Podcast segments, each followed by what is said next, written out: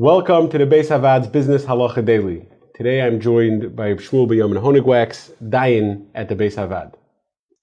In the previous segment, uh, Dayan spoke about Nemanis, that in a halachic shtar, um, the borrower won't be Neman to say, Paraiti, he won't be Neman to say that he paid it back. I'm coming to borrow money now from Ruvain and I know that there's going to be nemanis in the shtar that we're signing. What can I do to make sure that when I pay back this this loan, I'm not going to have to pay it a second time because of nemanis that I signed in the shtar?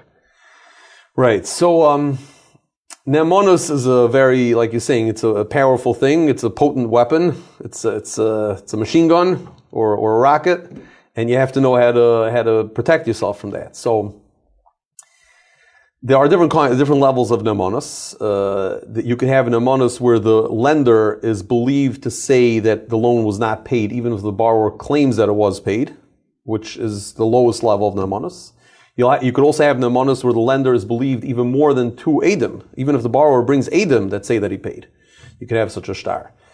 Usually, what it says in the shtar is, at least the ones I draft, I don't know about other people, I write in the shtar that the, the borrower is not believed to say he paid unless he has a signed receipt. So it's, uh, if, if that's the case, then you have to be very, very careful to make sure that the lender signs a, a receipt or uh, alternatively just rip up the, rip up the actual original document.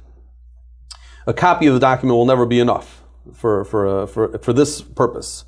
There are cases in halacha where a photocopy will be enough.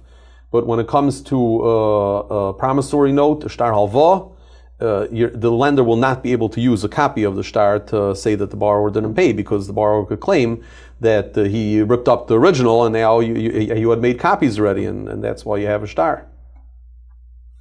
If you enjoyed this video and would like to receive more like it or to sponsor a future video, please visit beisavad.org.